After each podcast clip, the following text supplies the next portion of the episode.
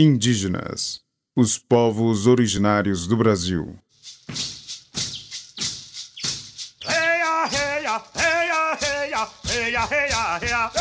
A utilização de mão de obra escrava na América Portuguesa não se resumiu à escravidão negra africana. Não devemos ignorar o processo de escravização dos indígenas, que existiu antes mesmo do tráfico interatlântico de escravos. O processo de escravização dos indígenas é o tema deste episódio, apresentado pela professora historiadora Helena Azevedo Paulo de Almeida.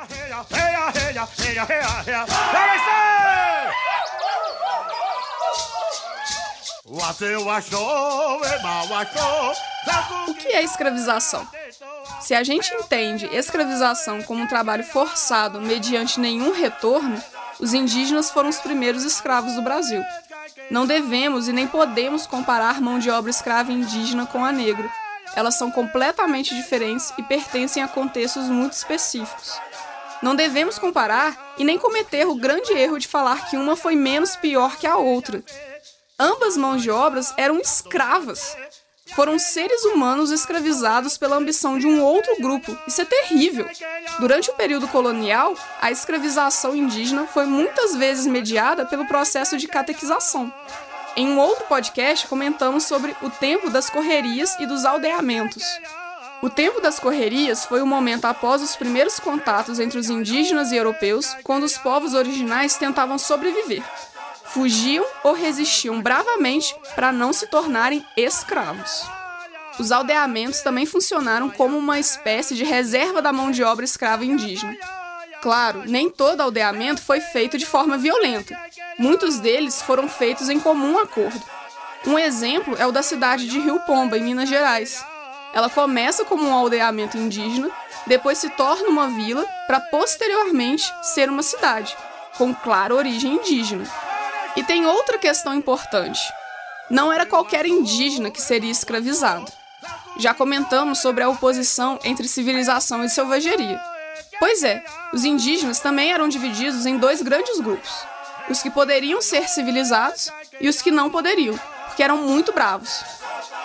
Quando um grupo indígena era classificado como bravo, queria dizer que essas pessoas simplesmente resistiam à escravidão. A guerra ofensiva aos botocudos antropófagos foi uma das várias guerras promovidas pela coroa real para escravizar e aniquilar esses índios bravos pois a classificação de guerra justa validava e justificava todo o processo de escravização. Esses indígenas resistiam batalhando de volta, atacando os não indígenas, matando-os como eles matavam seu povo. Aqueles que os europeus acreditavam que poderiam ser civilizados estabeleciam alianças e até ganhavam recompensas. Os europeus dependiam deles para sobreviver, inclusive para se alimentarem e se defenderem dos indígenas bravos. Os grupos aliados dos europeus eram locomovidos, aldeias inteiras eram levadas para junto dos europeus.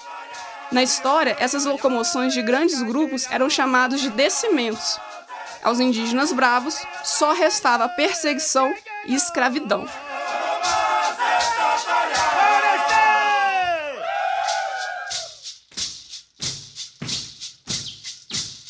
Se você gostou do tema e quiser ampliar suas reflexões sobre o processo de escravização dos indígenas, indicamos a leitura do artigo Minas Gerais Indígena: A resistência dos índios nos sertões e nas vilas de El Rei, da historiadora Maria Leônia Chaves de Rezende e do também historiador Raul Langford, disponível online para leitura.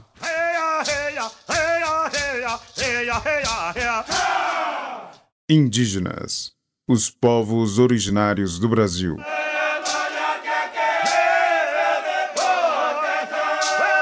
Roteiro: Glaucio Santos, Helena Azevedo, Paulo de Almeida e Vitor Amaral. Pesquisa e apresentação: Helena Azevedo, Paulo de Almeida. Locuções de abertura e encerramento: Glaucio Santos e Vitor Amaral. Captação de áudio, edição e sonoplastia: Cimei Gonderim. Concepção de projeto e direção de produção: Glaucio Santos.